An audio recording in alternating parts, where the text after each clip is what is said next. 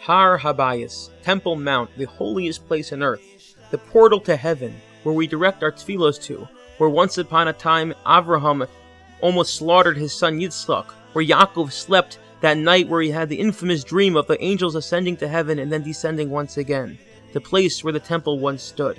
There's a fascinating debate that debate that exists right now. Can a Jew ascend Har Habayis Bisman Hazeh? Can a Jew go on Temple Mount in today's day? You see, the debate comes down to not just a political consideration or a safety consideration, but really what is the continued sanctification and sanctity of this land. The Rambam understands that even though the temple no longer exists, the fact that the temple once stood in Har Habayis makes it a sacred place, one where the sanctity will never leave. God never leaves. His presence will always be manifest on this place. And therefore, according to the Rambam, because it has its sanctity, someone who is Tamei Meis, who is contaminated to a dead body, which is all of us nowadays, can only go in certain locations on Temple Mount. Which would mean, according to the Rambam, yes, a Jew can ascend Temple Mount, provided that he knows where those locations are. The Rabbi Yosef points out in his teshuvos, well, we don't really know. We think we might know, but it's a little unclear. And would you want to put yourself in a situation where you could potentially be putting yourself in an Isser Safik Kares, which is one of the worst violations, going to a place where might actually be a really severe prohibition. And therefore, he says one and cautions one not to ascend Har Habayis because although one can technically technically go up there, provided they go to the mikvah, but they can only go in certain locations.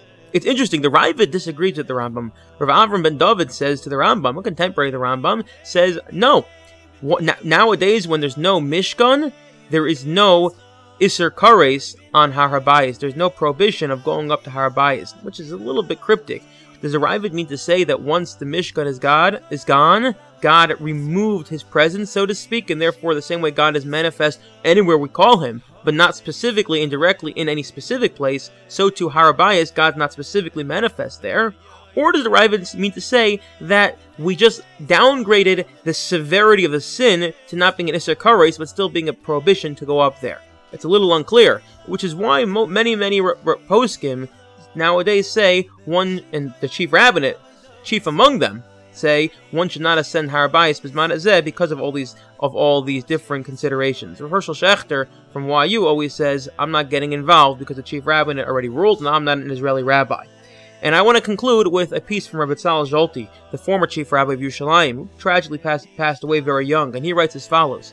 However you slice it, whether you pass like the Rambam or the Raavad, and even if you can find a justification for going on Har Habayis, but he writes there's a separate prohibition, and that's one called Mora HaMikdash, fear of the Mikdash, and that is one should not wantonly just go onto a, into a sacred place just because. You need to have a reason, a purpose to go up there to go somewhere for no reason, for no purpose, for no utility, that's a lack of demonstrating proper awe and respect and kavod for Har Habayis, and therefore he cautions one from going up there, even if you can find a leniency, because there's no need, and therefore it's a lack of respect for Har Habayis.